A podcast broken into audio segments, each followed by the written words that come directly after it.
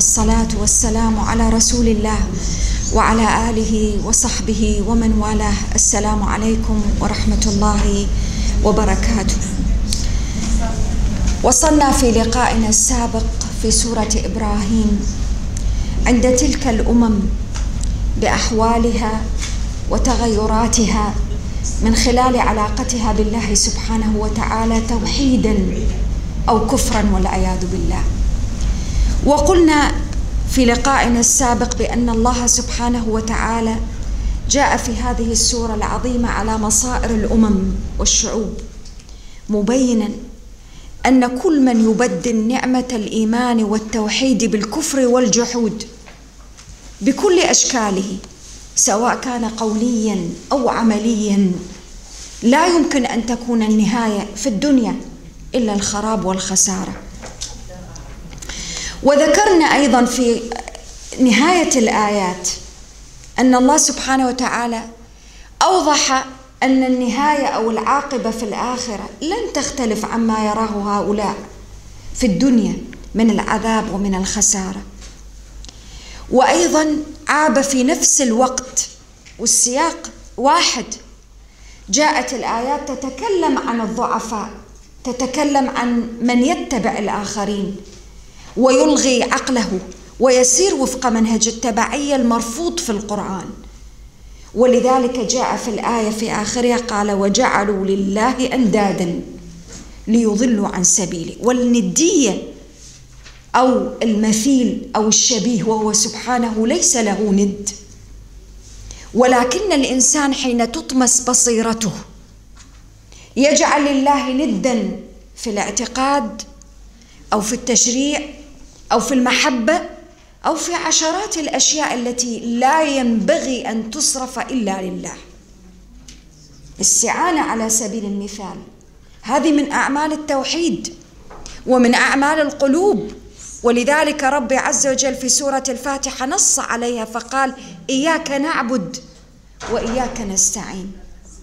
فإذا صرفها العبد لغير الله عز وجل في مجال العمل القلبي وفي مجال الجوارح أو الاستغاثة أو الدعاء أو ما شابه. أصبح هناك مجال لهذه الندية. انتقلت بعد ذلك الآيات لعرض النموذج نموذج المؤمن الموحد. نموذج المؤمن الذي على قدر ما طمست بصيرة الكفار.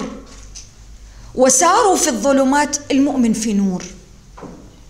ونحن ذكرنا بأن مقصد سورة إبراهيم إخراج الناس من الظلمات إلى النور. أعطى الصورة الناصعة الوضيئة للمؤمن. قال قل لعبادي الذين آمنوا. والخطاب خطاب تشريف وتكريم. والعباد هنا وكل الناس عبيد لله سبحانه وتعالى ولكن العباد هنا عباد عبودية خاصة. ولذلك أعطاهم تلك الصفة فقال قل لعبادي الذين آمنوا. طالما أن الإنسان خرج من ظلمة الكفر إلى نور الإيمان ارتفعت مرتبته عند الله عز وجل ارتقت تغير الأمر. إذا كان على غير الإيمان كان عبد لله سبحانه وتعالى من ناحية عبد ربوبيته. فالله رب المؤمن والكافر. الذي يؤمن به والذي لا يؤمن به. ولكن إذا تحول العبد وخرج من ظلمة الكفر والجحود إلى نور الإيمان أصبح ذلك العبد عبد لإلوهيته. فالعبودية أصبحت مرتبة خاصة ولذلك شرفهم بالخطاب. فقال قل لعبادي الذين آمنوا. ومن هذا الذي يقول ويبلغ؟ نبينا صلى الله عليه وآله وسلم الذي أنزل عليه القرآن. وهذه زيادة في التشريف ورفع المقام للمؤمنين. قل لعبادي الذين آمنوا. وأول وأعظم صفة جاء بها هي صفة الإيمان مقابل صفة الكفر التي تكلمت عنها الآيات في سورة إبراهيم. وإذا التفتنا إلى هذه الآية العظيمة ووقفنا عندها لنرى ما هي فحوى الرسالة التي يبلغها القرآن العظيم للمؤمنين. المؤمنين درجة خاصة العباد من درجة خاصة. رسالة لابد وأنها تكون على هذه الدرجة العظيمة من الشرف والمكانة. ما هي الوصية الأولى؟ قال يقيم الصلاة. شعار الإيمان. يقيم الصلاة. إذا الإيمان ما عاد مجرد فقط اعتقاد بالقلب وهذه دائما نحن نقولها. الإيمان التزام في واقع الحياة. قال يقيم الصلاة أول وأعظم وصية. يقيم الصلاة. ولماذا الصلاة؟ لماذا الصلاة؟ ما من شيء يخرج العبد من الظلمات إلى النور كالصلاة بعد الإيمان بالله والتوحيد. الظلمات اللي الإنسان يتعرض لها في الحياة منها ظلمة الغفلة. ما الذي يخرجه من ظلمة الغفلة؟ ما الذي يخرجه من ظلمة السهو والبعد عن ذكر الله سبحانه وتعالى؟ غير الصلاة ولذلك جاء به ابتدأ بها بعد الإيمان. شعار الإيمان. مفتاح الخروج من الظلمة. كل الظلمات. ظلمة الشك ظلمة الحيرة. ظلمة التردد ولذلك نحن في حياتنا حتى حين يعرض لنا أمر نفزع إلى صلاة الاستخارة. وكان نبينا صلى الله عليه وآله وسلم كلما نابه أمر فزع إلى الصلاة.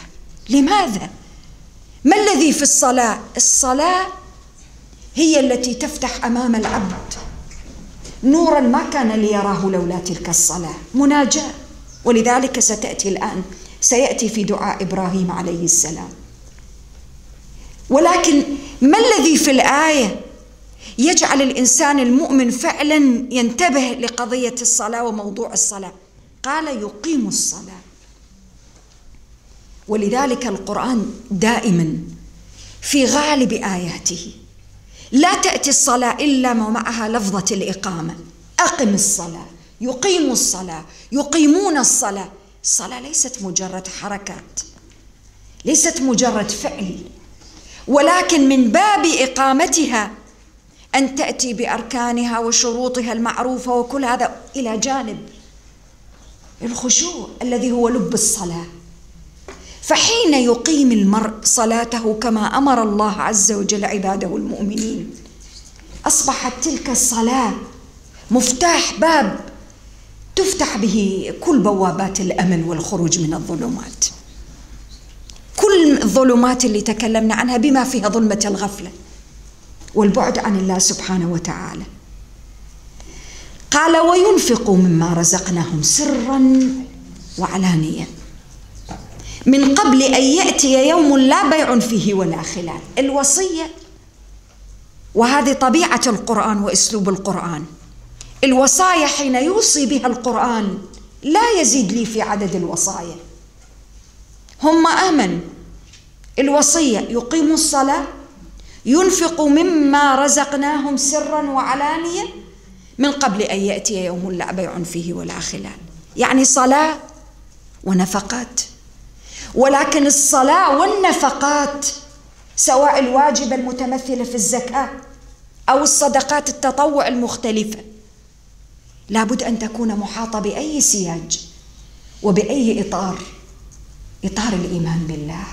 قال قل لعبادي الذين آمنوا. فحين تصلي صلاة صلي صلاة تليق بمرتبتك ومنزلتك عند الله. شو سورة إبراهيم؟ كيف ترتقي بالإيمان بنفس الإنسان المؤمن؟ قل لعبادي الذين آمنوا. أنت ارتفعت الآن. ولذلك حتى في حياتنا نحن الإنسان حين تبدأ منزلته بين الناس علما أو ثقافة أو حتى ناحية اجتماعية كل ما بدأ يترقى هو يتنبه على الأعمال التي يقوم بها فلا يفعل شيئا لا يليق بمنزلته أو مكانته. لماذا يحافظ على تلك المكانة؟ ولك أن تتخيل. خاطب عباده فقال قل لعبادي الذين آمنوا أنت الآن عبد من درجة خاصة. فحين تصلي صلي صلاة تليق بتلك المنزلة. خشوعا ركوعا سجودا خضوعا حضورا للقلب. أما الصلاة التي هي مجرد أنك أنت ترفع وتقوم وتسجد والقلب لاهن لا تليق بهذه المنزله العظيمه ترقى بصلاتك واجعلها صلاة تليق بتلك المنزله التي بوأك الله سبحانه وتعالى إياها. قال وينفقوا مما رزقناهم سرا وعلانية. وهذا الوضع في هذه الآية بالذات في الموضع في سورة إبراهيم. النفقة هنا جاءت ومعها الكلمات التي جاءت معها لتحدد الإطار العام الذي ينفق به الإنسان المؤمن العبد الذي له درجة خاصة عند الله سبحانه وتعالى. اولا أنت حين تنفق والنفقة عامة وذكرنا في أكثر من مرة لا تنحصر في مال. نفقه من وقت نفقه من جهد نفقه من صحة. نفقه من كل ما لديك من مواهب مختلفة. ولذلك نسبها سبحانه فقال ينفق مما رزقناهم أنت حين تنفق لا يكفي فقط أن تنفق أو تخرج المال أو ما شابه لا. عليك الآن قبل أن تنفق أن تستحضر أن كل ما أنت فيه من الله من أعظم مقاصد سورة إبراهيم. أنها تجدد علاقة الشكر بين العبد وربه. أعظم عبادة من العبادات. تحيي القلب. ما الذي هو لك وليس من رزق الله سبحانه وتعالى؟ ما الذي هو لك؟ أخبرنا عن ممتلكاتك. المحضة. الإنسان حين يصاب بالشح أو البخل وهذا لا يليق بالمؤمن بأي شيء من الأشياء من أين يأتي البخل أو الشح؟ لالتفات القلب لغير الله سبحانه وتعالى فيما أعطاه. فيظن لأن الإنسان لا يظن بشيء ليس له. إنسان بطبيعته حتى الطفل الصغير لديه حب التملك. هذا لي يمسك بالشيء هذا لي. ولكن القرآن العظيم يربي النفس المؤمنة على أن يكون بينها وبين الله عز وجل إلغاء الإحساس أو الشعور بأنها تمتلك شيئا أمامه. الرزق ليس لك هو الذي رزق سبحانه. صحة مال كلام أسلوب طريق كل شيء. إذا كان كل شيء من يد من, من عند الله سبحانه وتعالى وبيده عز وجل إذا ينفق ولا ما ينفق؟ أكيد. وبدأ بالسر قال سرا وعلانية. لماذا؟ تنقية التوحيد الذي هو من أعظم مقاصد سورة إبراهيم. وإخراج ما في القلب من ظلمات الرياء رياء ظلمة. وأن يبتغي الإنسان بعمله أي أحد سوى الله سبحانه وتعالى ظلمة. كيف يخرج منها؟ بالسر. وكيف تصبح صدقة السر؟ أعظم من صدقة العلانية. كل واحدة لها وقت. ذلك بعض العلماء المفسرين قالوا الزكاة يجب إعلانها هاي فريضة لابد أن تشجع الناس عليها. والصدقة التطوع عليك أن تتحرى الأوقات التي تخفيها. أحيانا الصدقة إذا كان من باب تشجيع الآخرين وحثهم على العمل لا العلانية تصبح افرض ولكن حتى في حالة العلانية. لا ينبغي لذلك العبد من درجة خاصة الا يكون بينه وبين الله خبيئه لا يعلم بها أحد كما جاء في الحديث الصحيح. من السبعه الذين يظلهم الله تحت ظل عرشه يوم لا ظل إلا ظله. رجل تصدق بصدقة فاخفاها يعني تعمد الإخفاء. لماذا السر صدقة السر لها هذه المنزلة العظيمة وليس فقط صدقة السر على فكرة كل الأعمال الصالحة لكن هذا نموذج. هناك أعمال صالحة سر بينك وبين الله سبحانه وتعالى. أن تمشي في قضاء حاجة إنسان مسلم سرا فلا تذكرها له لأن عادة أنت لما تذكرها هو بالمقابل سيقول لك بارك الله فيك وشكرا وجزاك الله خير وأدعي لك وكل هذا. ولكن حين تسر تلك الحاجة وتجعلها وتتوجه بها إلى الله سبحانه وتعالى أنت ما قصدت أي أحد. هذا أدعى للزوم الإيمان والتقوى وأدعى للبعد عن الرياء أن تسر بها اصرارا. ولذلك كان الدعاء بظهر الغيب من أعظم أشكال الدعاء.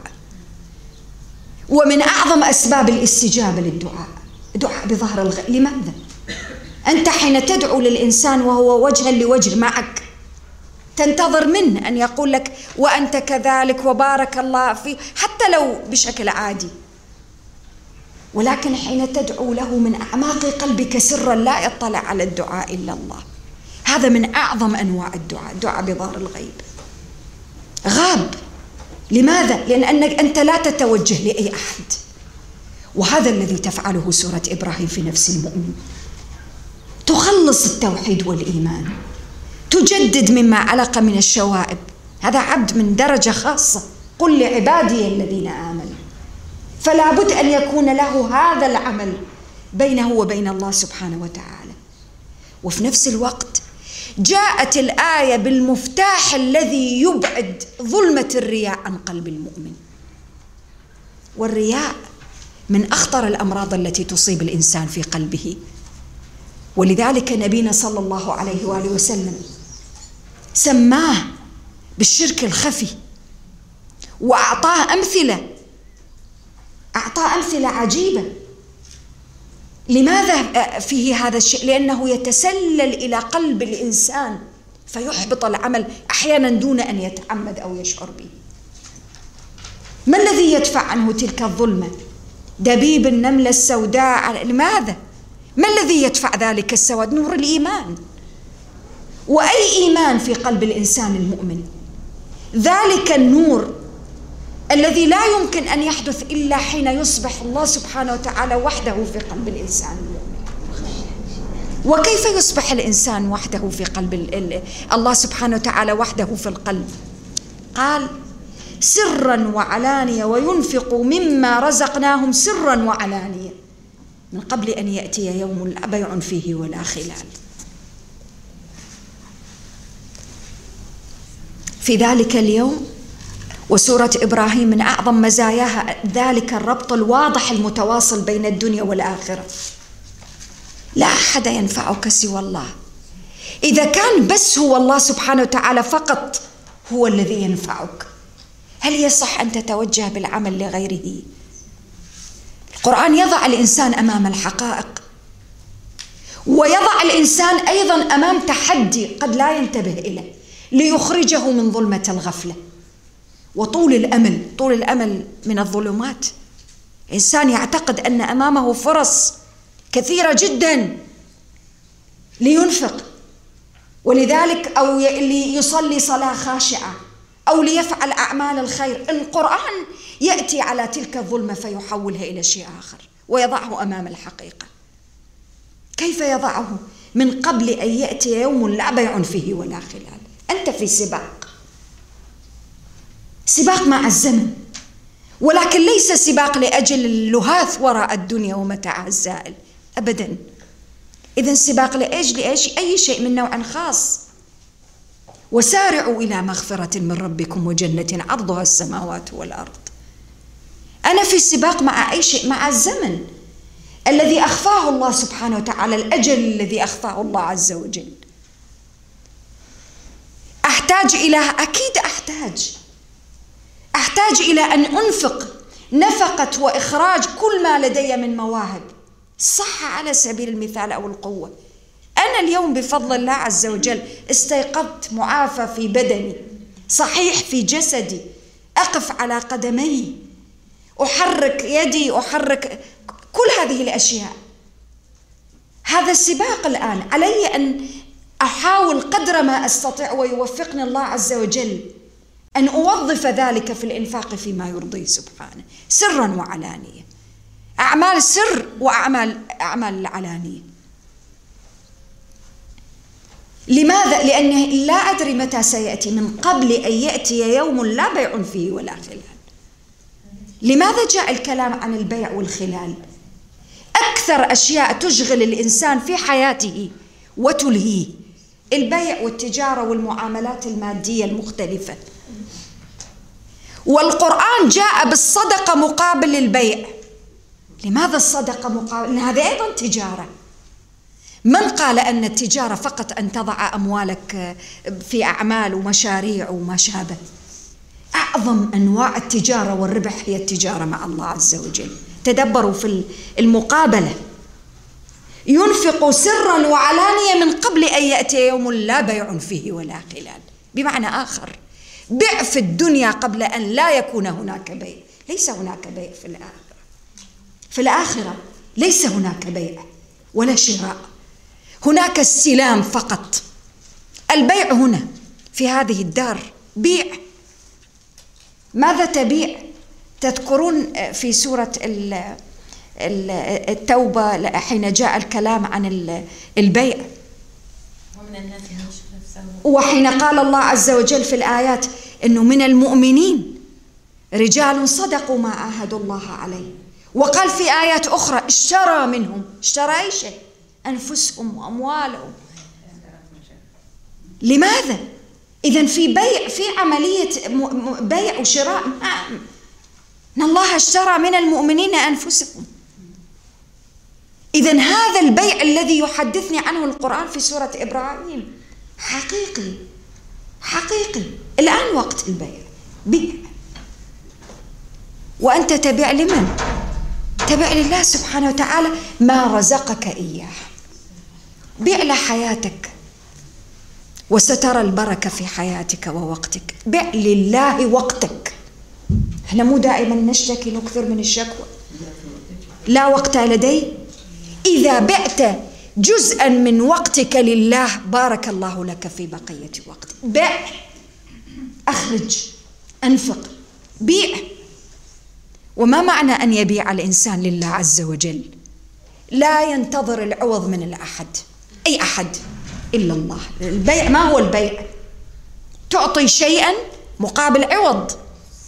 البيع لله أن تعطي لله فإذا أعطيت لله العوض فقط من الله سبحانه وتعالى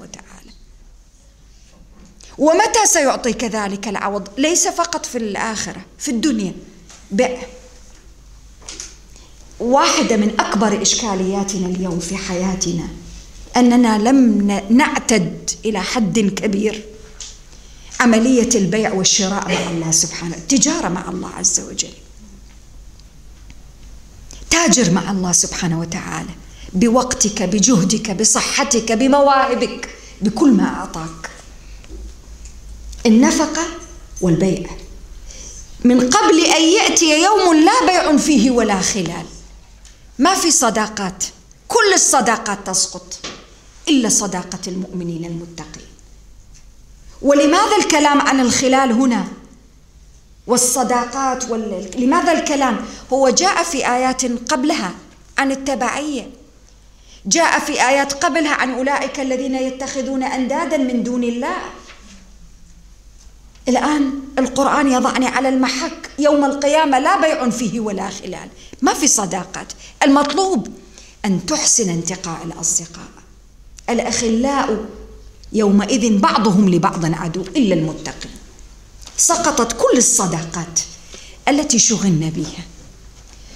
القرآن يعطيني بدائل. القرآن لا يزيل فقط من طريق العوائق التي يمكن أن تصل بي إلى الظلمات. القرآن يعطيني بدائل. البيع أعطاني البيع الحقيقي. هذا لا يعني أنك لا تتاجر. تاجر. ولكن اجعل جزءا كبيرا من تجارتك مع الله عز وجل. واجعل جزءا كبيرا من صداقتك لا تكون إلا لله. والحاجة إلى الصداقة أو الحاجة إلى الأخلاء والمصاحبة والأصحاب حاجة فطرية. الإنسان اجتماعي بطبعه لا يحب أن يبقى منفردا أو منعزلا. يحب أن يكون له أنيس. لكن القرآن العظيم وهو يصفي القلب في التوحيد عملية التوحيد يلفت انتباهنا إلى أن يكون الأنس الأعظم بالله عز وجل وحده لا شريك له. وإذا أنس العبد بالله ما عاد يبحث له عن أنيس. القرآن على سبيل المثال. حتى لما ورد في الأثر الصحيح أنه يدافع ويحاجج عن صاحبه أصبح القرآن له صاحب. صاحب. ولا يمكن أن تكسب صحاب صحبة القرآن إلا حين تصحبه. تصحبه بقلبك بحبك له. فإذا ما صحبته صاحبك. وبدأ يرافقك على مدى على فترات أصبح القرآن صاحب لك. وإذا القرآن أصبح صاحبا للعبد آنس وحشته وبدد كربته وأخرج ظلمته إلى النور نور القرآن. ومن مزايا الصحبة نحن عادة حين نكون نختار أصحاب من البشر نحب أن نقضي معهم وقتا. وسورة إبراهيم. أرادت أن تجعل وتؤكد على عبادة عظيمة. هذه العبادة ترتبط جدا بعبادة بالتوحيد بالله سبحانه وتعالى وتنقية الأنس بالله سبحانه. وسنأتي عليها في دعاء إبراهيم عليه السلام. تدبروا معي في ذلك الترابط. كيف يرتقي القرآن العظيم بالمؤمن في علاقته مع الله سبحانه وتعالى؟ لا بيع فيه ولا خلال. حتى في الدنيا حين تصاحب وترافق كثير من الناس إحنا اليوم كبشر. والله عز وجل والدين ليس بقيود ولا أغلال تربط على الإنسان لا. إنسان يحب أن يكون له رفيق صديق صاحب.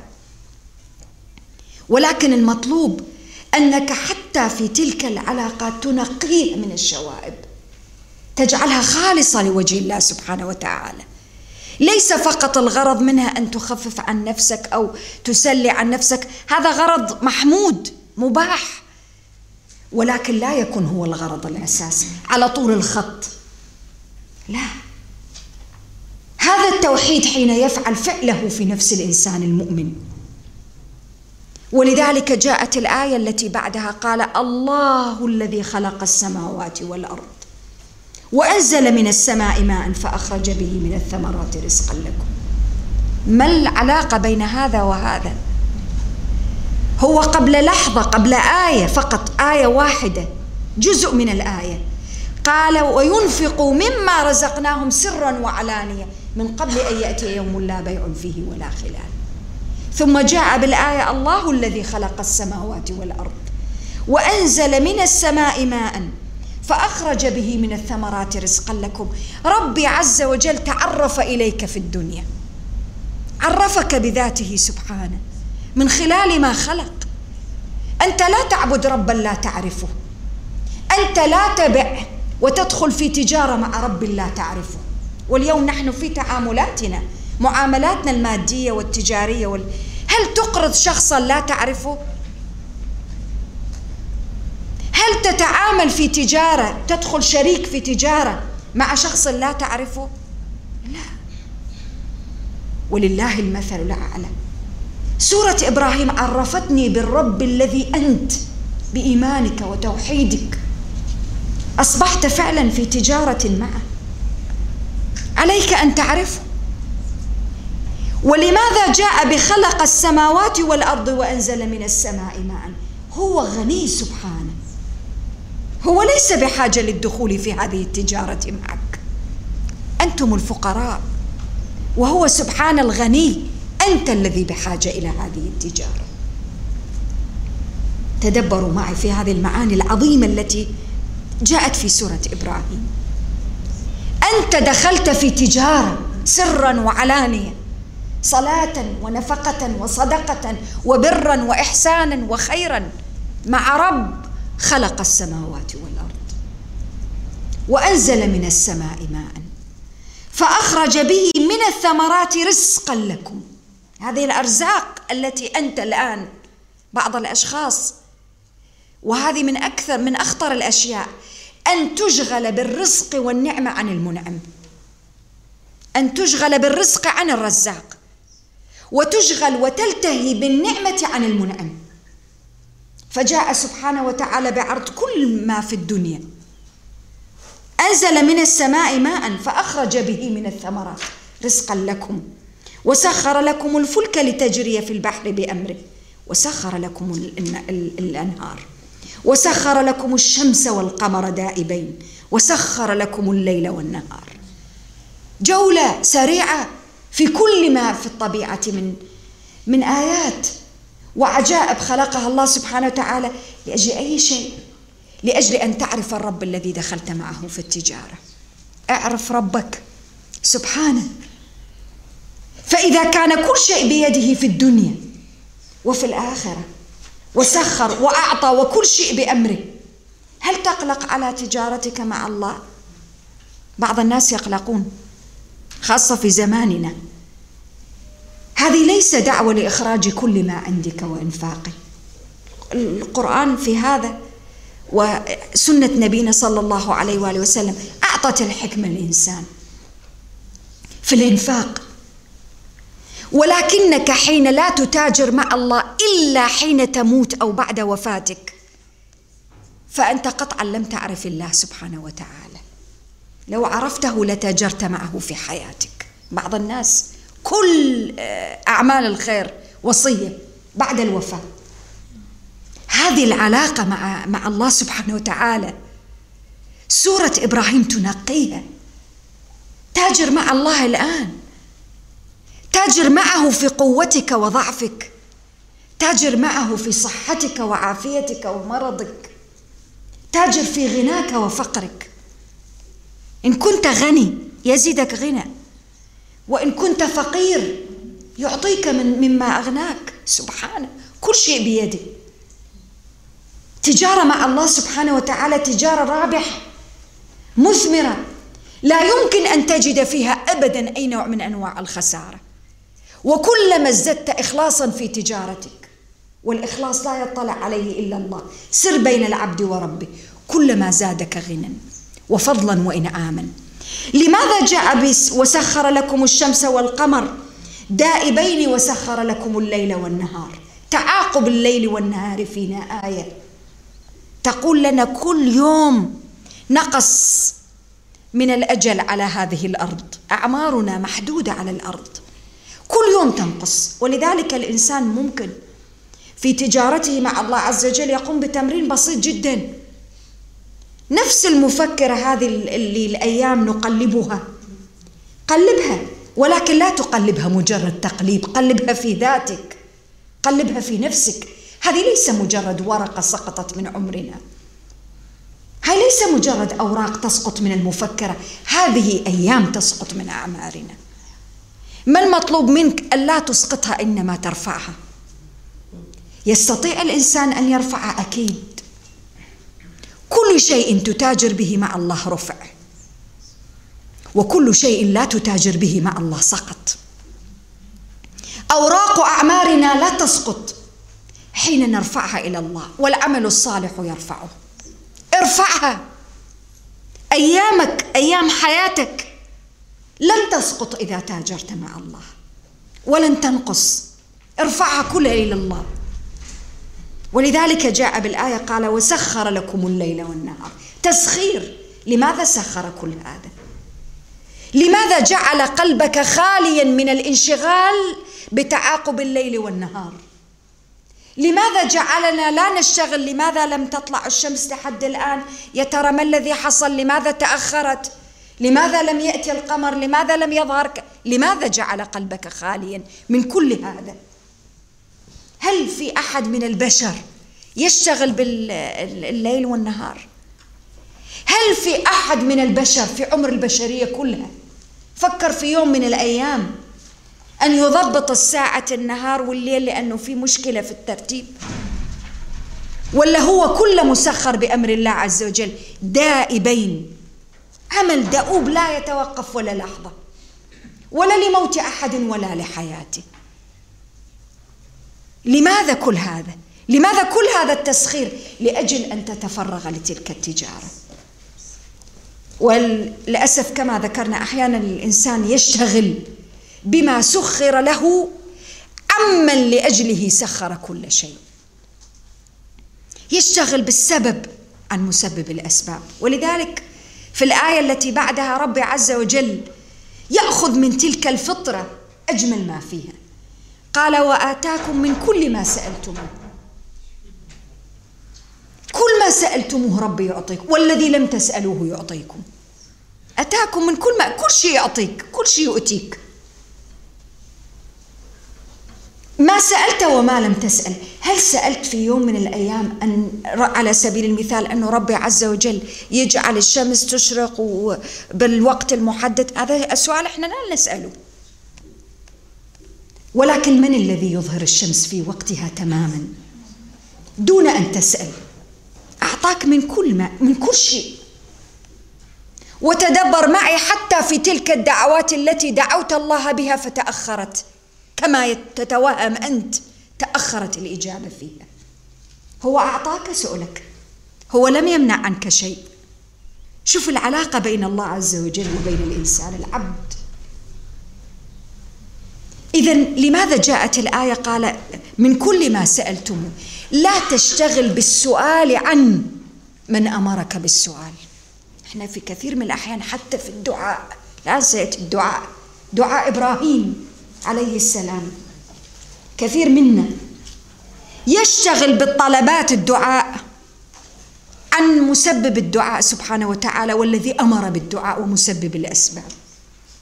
الدعاء عبادة من أعظم العبادات. لا تشغل قلبك بالطلبات وينشغل بذلك عن الرب سبحانه الذي يتوجه إليه بالسؤال. لماذا؟ لسيعطيك سؤلك. ولذلك بعض الصالحين كان يدعو فيقول يكفيني من سؤال علمك بحالي. هذا لا يعني أنك لا تسأله تفاصيل. بينك وبينه سنأتي الآن على نموذج للمناجاة بين العبد وربه. اسأل الله من كل شيء ولكن لا تجعل المسائل تشغلك عمن سألت. خطره جدا. أنت في مقام الدعاء لا تنشغل بالمسائل عمن تسأل. أنت تسأل من؟ تسأل الذي يعطيك من كل ما سألتم كل شيء أعطاك والذي لم تسأل. ولذلك من كل ما سألتم جاء بكل شاملة لكل شيء. قال وإن تعدوا نعمة الله لا تحصوها. تدبروا معي كيف القرآن يبني تلك العلاقة. علاقة الحمد والشكر ويخرج من القلب ظلمة الجحود والنكران والغفلة عن ذكر الله سبحانه. قال وإن تعدوا نعمة الله لا تحصوها. جاء بالعد وجاء بالإحصاء. والآية عظيمة لو وقفنا عندها ساعات ما كفت. أولا قال وإن تعدوا. العد يأتي بالأشياء المفردة التي تستطيع أن تعدها فتقول أعد واحد اثنان ثلاثة أربعة. العد يكون من جانب العبد. قال وإن تعدوا نعمة الله لا تحصوها. قال بعض المفسرين نعمة جنس النعم والذي أميل إليه أكثر هي النعمة الواحدة المفردة. إذا جئت تعد نعمة واحدة من نعم الله لن تحصيها ما الفرق بين العد والإحصاء؟ العد تعد مفرد مجرد عد أرقام أفراد الأشياء. الإحصاء تحيط بالشيء علما وإدراكا ومعرفة وفهما. علم دقيق. وهذا لا يكون إلا لله. ولذلك الإحصاء ورد في القرآن في أكثر من عشر مرات إحدى عشر موضعا في كتاب الله. كلها جاءت لله سبحانه وتعالى. أحصاه الله ونسوه. والعبد العبد لا يحصي لأن علمه قاصر محدود. ولذلك في آيات قال سبحانه وتعالى لقد أحصاهم وعدهم عدا ربي عز وجل ليس فقط يعرفنا بالعدد نحن لسنا مجرد أعداد في القائمة. نحن عباده الذين يعرفهم حق المعرفة سبحانه. أحصاهم وعدهم عدا احصى همومهم خواطرهم سرائرهم أفكارهم.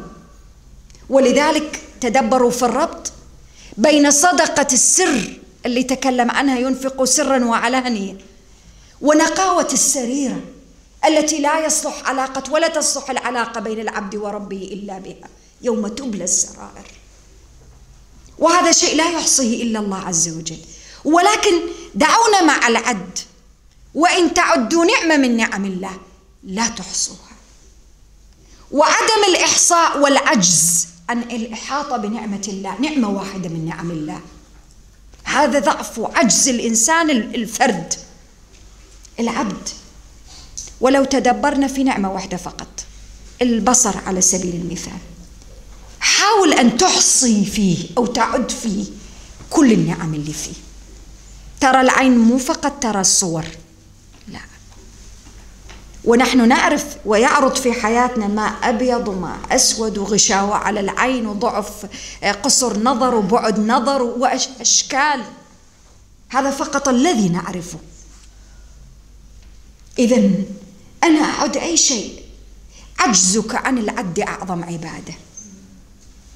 ولذلك المؤمن في دعائه يقول لا نحصي ثناء عليك أنت كما أثنيت على نفسك. العبد يقول لا نحصي ثناء عليك. أنت كما أثنيت على نفسك. ولذلك من رحمة الله بعباده أن علمهم كيف يثنون عليه سبحانه. فجاء بالحمد قال الحمد لله.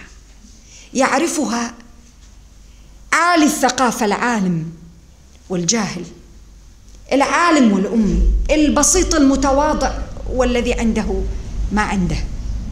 كلهم يتساوون في الكلمة ويتفاوتون في حضور القلب وهو يقول الكلمة. تدبروا معي في تلك الرحمة هذه الرحمة هذه نعمة من نعم الله؟ أننا ما جعلنا سبحانه وتعالى نتفاوت في الحمد بمعنى في الكلمة. ساوى بيننا وإلا كان صار في تفاوت كبير. من يعرف الشعر ومن يقول على سبيل المثال يعرف كيف تكون ديباجة الكلمات. سيحمد الله سبحانه وتعالى بطريقة تختلف عن ذلك الإنسان البسيط في علمه وثقافته.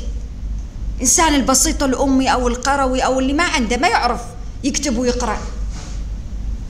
ساوى بينهم في اللفظة وجعل التفاوت فيما يمكن أن يكون لهم عليه سلطان. في حضور القلب. حضور القلب تفاوت كما تشاءون ولذلك العبد عبدان قد يقولان كلمة واحدة كلاهما يقول الحمد لله. واحد يقول الحمد لله فتفتح لها أبواب السماء. والآخر يقول الحمد لله فلا ترتفع عن رأسه. كلاهما قال الكلمة ذاتها. ما الذي فرق؟ ما الفارق بينهما؟ ما في القلب من الإيمان ما عمر القلب من الحمد. ولذلك من العيب إنه أحيانا بعض الناس وهي واردة في كثير من المسلمين تسأله كيف حالك؟ آه، أول مرة ينفخ النفخة وبعدين يقول الحمد لله. والحمد لله حين تطلع من الحمد لله. هذا هو تعاملك مع الله عز وجل. هذا الجحود. ولذلك جاء بالكلمة قال إن الإنسان لظلوم كفار جنس الإنسان يظلم نفسه أولا بأي شيء؟ بعدم الاستشعار بالنعم. عدم الاستشعار بالنعم. والله تخبرني إحدى الأخوات تقول لديها امرأة بسيطة تعمل عندها في محل. أسلمت أسلمت مؤخرا. يعني مو مسلمة أبا عن جد مو إسلام الوراثة. تقول أسلمت قبل فترة يسيرة. تعلمت منها ما لم أتعلمه في عشرات الدورات التي حضرت. هكذا تقول لي. قلت كيف؟ قالت هذه المرأة كلما دخلت عليها. أسألها كيف حالك؟ تقول الحمد لله. بمنتهى انشراح الصدر.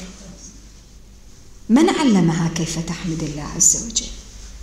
من جعل تلك الكلمة غير جامدة. كلمة حية. هي كلمة حية. الحمد لله المفروض أن تكون كلمة تحيي القلب. تحيي ما مات من القلب وفي القلب من شكر الله سبحانه وتعالى. كلمة الحمد لله بس الكلمة. الحمد لله تحيي القلب. تجدد العلاقة بينك وبين الله عز وجل. الحمد لله. الحمد لله وتدبروا في الربط في آية واحدة. هو أعطاكم من كل ما سألتم فكيف لا تحمدون؟ وكيف تشتغل بالنعم عمن أنعم عليك؟ كيف؟ كيف؟ الغفلة ظلمة الغفلة. المخرج منها كثرة الحمد. كثرة الحمد. ولذلك الإنسان قد يشرب شربة ماء كما ورد في الآثار الصحيح. وقول كلمة الحمد لله. فإذا بتلك الكلمة ترفع وترتفع بها الدرجات وتمتلئ بها الصحف. ثقيلة. ما الذي أثقلها؟ ما وقر في القلب من إيمان وشكر لله عز وجل. الحمد لله. ولذلك إن تعدوا نعمة واحدة من نعم الله عز وجل لن تحصوها ولن تحيطوا بمكنونها. فما المطلوب مني في إيماني حتى يتجدد الإيمان والتوحيد؟ وعلاقتي بالله سبحانه وتعالى تشعر دوما بعجزك عن الحمد. أعظم عبادة أعظم درجة. شعورك المستمر المتواصل بالعجز عن أن تحصي نعم الله سبحانه وتعالى. لا أحصي ثناء عليك. لك الحمد ولك الشكر حتى ترضى وإذا رضيت وبعد الرضا. لك الحمد فيما رأيت وفيما لا أرى. لك الحمد فيما قد يهيأ لي أنه ضر. وأنت سبحانك بلطفك ورحمتك جعلت واستخرجت من الضر ما ينفعني. الرب سبحانه يستخرج لعبده مما يتوهم العبد أنه يضره ما ينفعه. يستخرج ويستخرج الحمد من قلبك ولسانك بالمزيد من العطاء. بعض الناس لا يحمد الله إلا إذا أعطي. فكلما زاد الله له بالنعم ازداد شكرا فربي يعطيه برحمته ولطفه. وبعض العباد لا يتعرف على الحمد لله إلا حين تمنع عنه النعمة. فبحكمته ورحمته ولطفه ونحن نتقلب بينها. نحن نتقلب بين حكمته ولطفه ورحمته وعدله. لا شيء غيره وأنا أتقلب أنا عبد. فربي سبحانه وتعالى يستخرج الشكر من العبد بالعطاء وقد يستخرجه بالمنع لأن أحوال العباد تختلف. ولذلك ربي عز وجل لا ينزل إلا بقدر. لأنه لو فتح كل الفتح لعباده ممكن يكون مفسده ممكن يكون ضرر. فيعطي بقدر. لماذا القدر؟ لأنه سبحانه وتعالى هذا التقدير القدر هذا اللي يعطيه لماذا؟ حكمته ولطفه ورحمته بعبده. تدبروا معي هذا هذه هذه العلاقة العظيمة التي تبنيها هذه السورة الكريمة سورة إبراهيم. ولذلك وبعد أن أعطى كل هذه المقدمات جاء بالنموذج في سورة إبراهيم الذي سميت السورة على اسمه أبو الأنبياء عليه السلام. صورة لأي شيء؟ صورة لذلك القلب الذي نبض بالتوحيد. إمام الحنيفية السمحة. التوحيد الذي ما عاد مجرد كلمة شهادة أن لا إله إلا الله. كل حركة. كل خاطرة كل سكنة تنبض بذلك التوحيد. أبو الأنبياء. وإذ قال إبراهيم رب اجعل هذا البلد آمنا. السؤال طيب نحن نعرف بناء على كل ما ذكرنا في سورة إبراهيم هاي من قواعد التدبر أن أعظم نعمة نعمة التوحيد؟ لماذا ما جاء بالتوحيد أولا قبل الكلام عن الأمن؟ رب اجعل هذا البلد آمنا. هو بدأ قال ربي. فلما قال ربي وتوجه إليه بالدعاء كانت أعظم منزلة من منازل التوحيد. توحيد ثبت.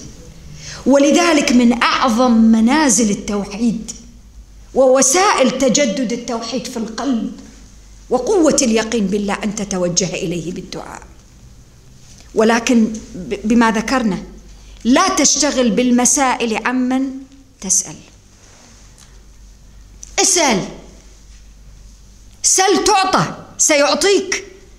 ولكن لا يشتغل قلبك بالسؤال عن من, عن من تسأل. إبراهيم عليه السلام وهذه من أعظم الحكم والمقاصد وأنت تدعو. للرب عز وجل يحب العبد الذي يدعو ويلح في الدعاء. العبد اللحوح ولله المثل الأعلى. نحن البشر ننزعج جدا ونتضايق من الإنسان الذي يلح. في أي شيء. حتى الطفل الصغير حتى أبنائنا الصغار حين يلحون علينا بشيء.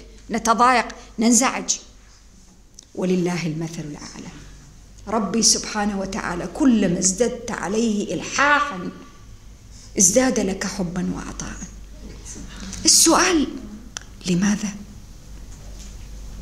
ببساطة لأن سبحانه وتعالى يحبنا حبا. لا يتخيله الأب الذي يحب ابنه ولا الأم التي تحب ابنها. حبا يليق بجلاله وعظمته. حبا يليق بإلوهيته وربوبيته لنا. ولذلك ربي عز وجل في كثير من الآثار والأحاديث اللي تتكلم عن لو خلقتهم لكنت بهم أرحم وأراف. لو خلقتهم لعرفت. خلقنا سبحانه. تدبروا معي في هذا حين يدرك الإنسان. دعاء مو مجرد كلمات ترفع بها اليد. وتتفوه بها بشفاعك دعاء أعظم عبادة. ولذلك ربي عز وجل عاب على الذين لا يدعون. إن الذين يستكبرون عن عبادتي سيدخلون جهنم داخرين. الدعاء ليس مجرد علاقة تتوجه بها إلى الله حين تكون في الضراء وتنساه في السراء لأنه ليس لديك طلبات ولا لديك مسائل. لأن الدعاء هو محض عبادة الافتقار إلى الله سبحانه وتعالى. وافتقارك إليه لا ينبغي أن يغيب. طرفة عين. متى أنت تستغني عن الله عز وجل حتى لا تدعو؟ متى؟ إذا شعرت للحظة أنك مستغني عنه وأنك غني وما عاد عندك أسئلة ولا مطالب تطلبها من الله عز وجل جدد توحيدك وقل لا إله إلا الله. أنت فقير. نحن فقراء. وإذ قال إبراهيم وإذ في تلك اللحظة ولماذا تلك اللحظة جاءت بعد تلك الآية؟ التي تقول وإن تعدوا نعمة الله لا تحصوها. من أعظم أنواع عجزك وإظهارك إظهارك العجز عن إحصاء نعم الله أن تتوجه إليه بالدعاء. يا رب علمني كيف أشكرك. رب أوزعني أن أشكر نعمتك التي أنعمت علي وعلى والدي وأن أعمل صالحا ترضاه وأصلح لي في ذريتي وأجمل الدعوات دعوات الأنبياء. والقلب حين يصفو وتبدا التوحيد وشذرات التوحيد تنتعش في ذاته ونفسه. لا يتوجه بالطلب إلا إلى الله. لا يرى مخلوقا. لا يرى المخلوق أو البشر هم أسباب صح. ولكن حتى هؤلاء ما يعد يراهم. إذا عظم والله عظيم في قلبه من يسأل. وكيف يعظم حين تتعرف عليه وأعطاني الآيات التي قبلها. خلق السماوات والأرض وسخر الشمس والقمر والليل والنهار. ماذا تريد حتى تسأل خلقه هل تعتقد في وقت من الأوقات أن لك حاجة عند أحد من خلقه هذا القلب هذا القلب. يعتقد بأن له حاجة عند أحد من خلقه؟ قل لا إله إلا الله وقم بين يديه لتعلم أن كل حوائجك بين يدي الله عز وجل. تدبروا معي في الموقف. وإذ قال إبراهيم رب اجعل هذا البلد آمنا. السؤال يا ترى لماذا إبراهيم أبو الأنبياء لم يذهب إلى قبيلة من القبائل العربية التي كانت؟ ربما في مناطق على الأقل على مقربه من الحرم. يستجير بجوارها وكانت جوار عادة معروفة. لماذا لم يذهب إبراهيم لأحد القبائل ويأخذ بالأسباب؟ ما نحن دائما نقول علينا الأخذ بالأسباب صح.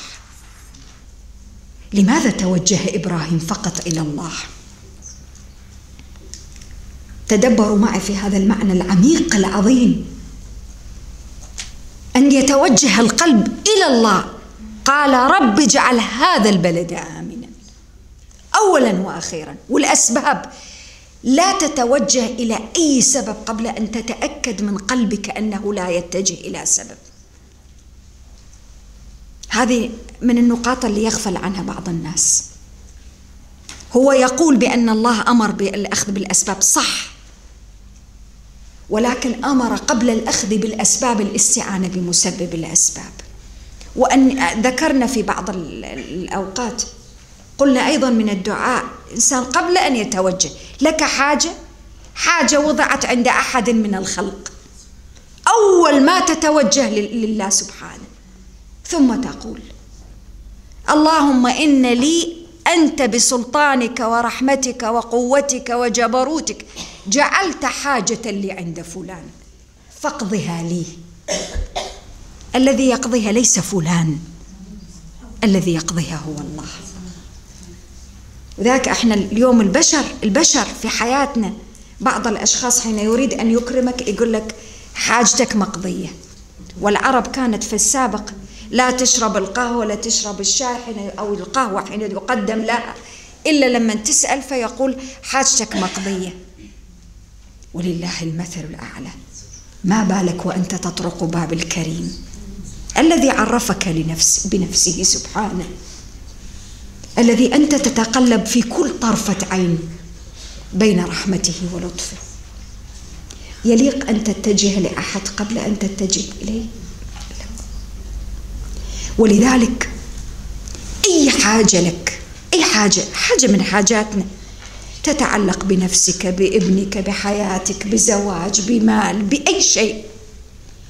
عود نفسك ألا تتوجه إلى أحد قبل الله.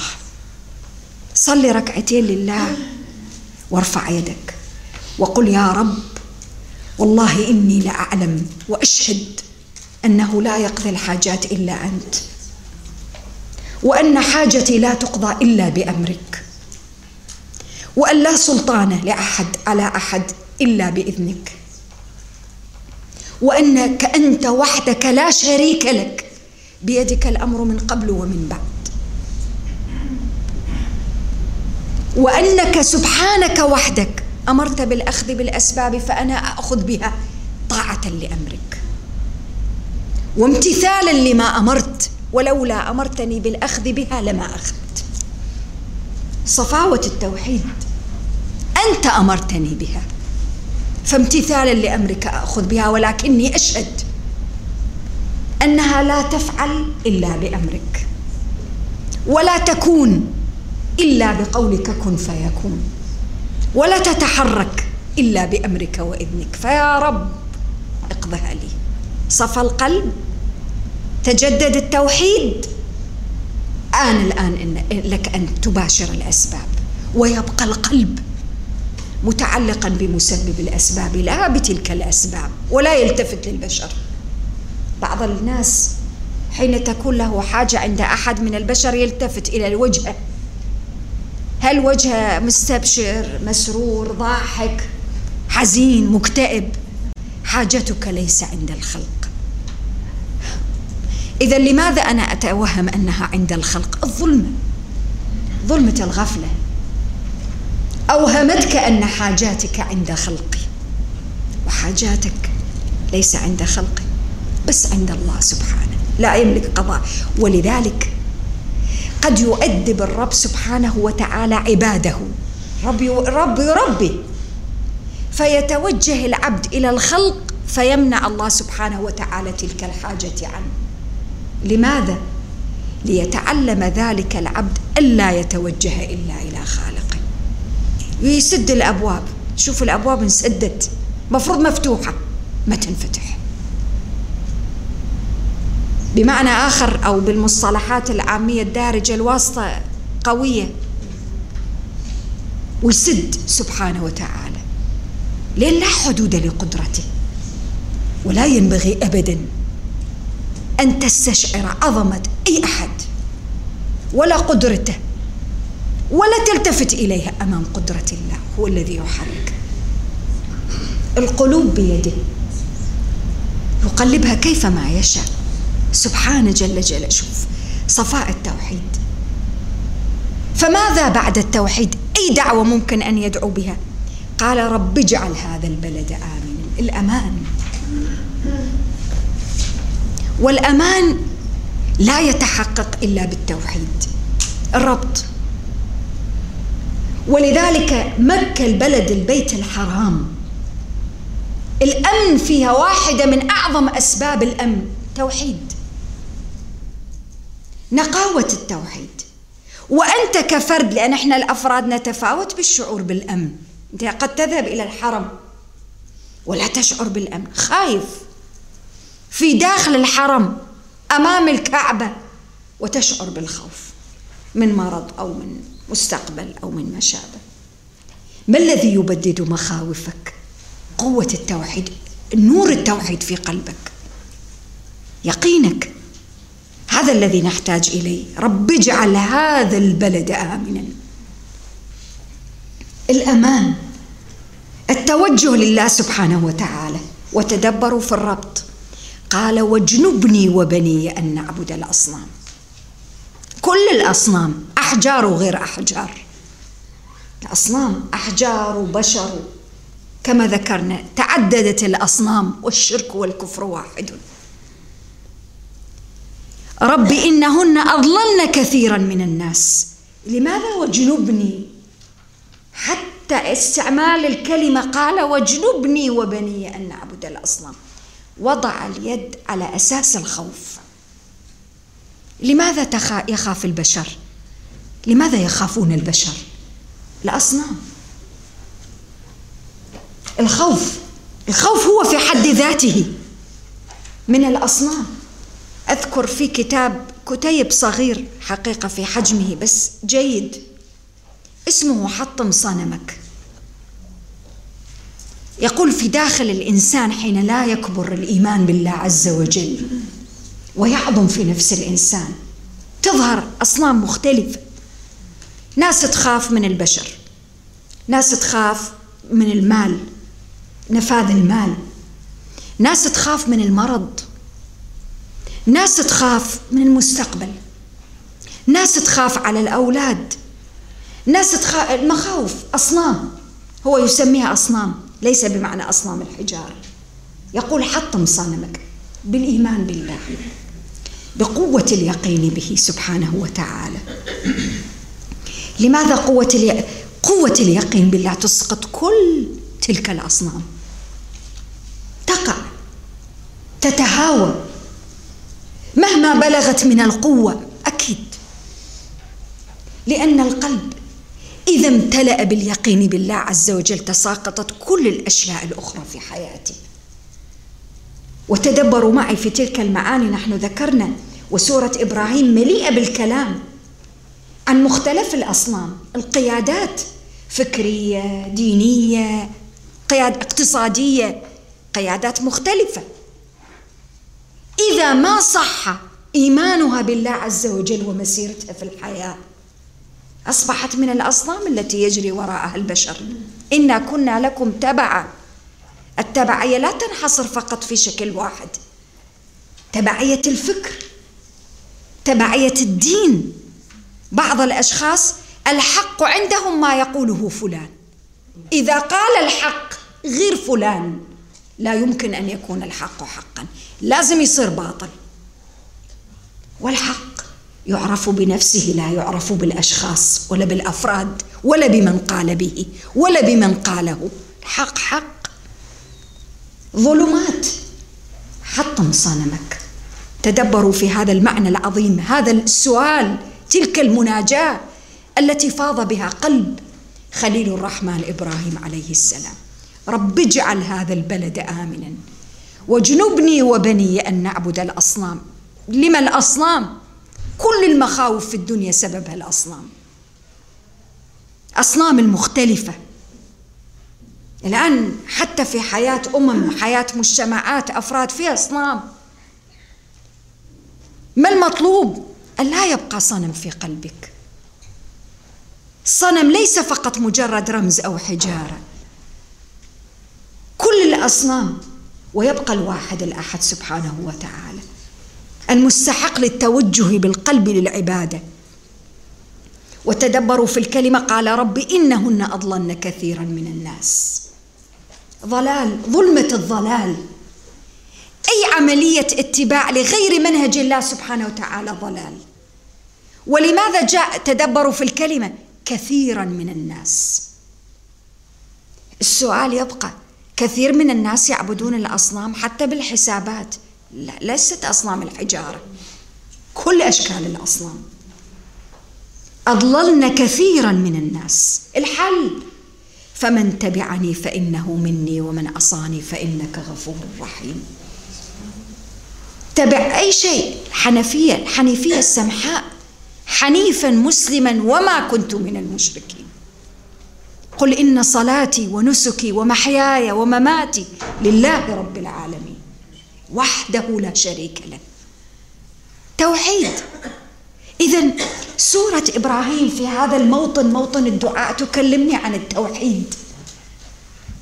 وما شغله السؤال إبراهيم عليه السلام يعطينا نموذج لكيف يكون سؤال العبد لربه ما شغله السؤال عن الخالق؟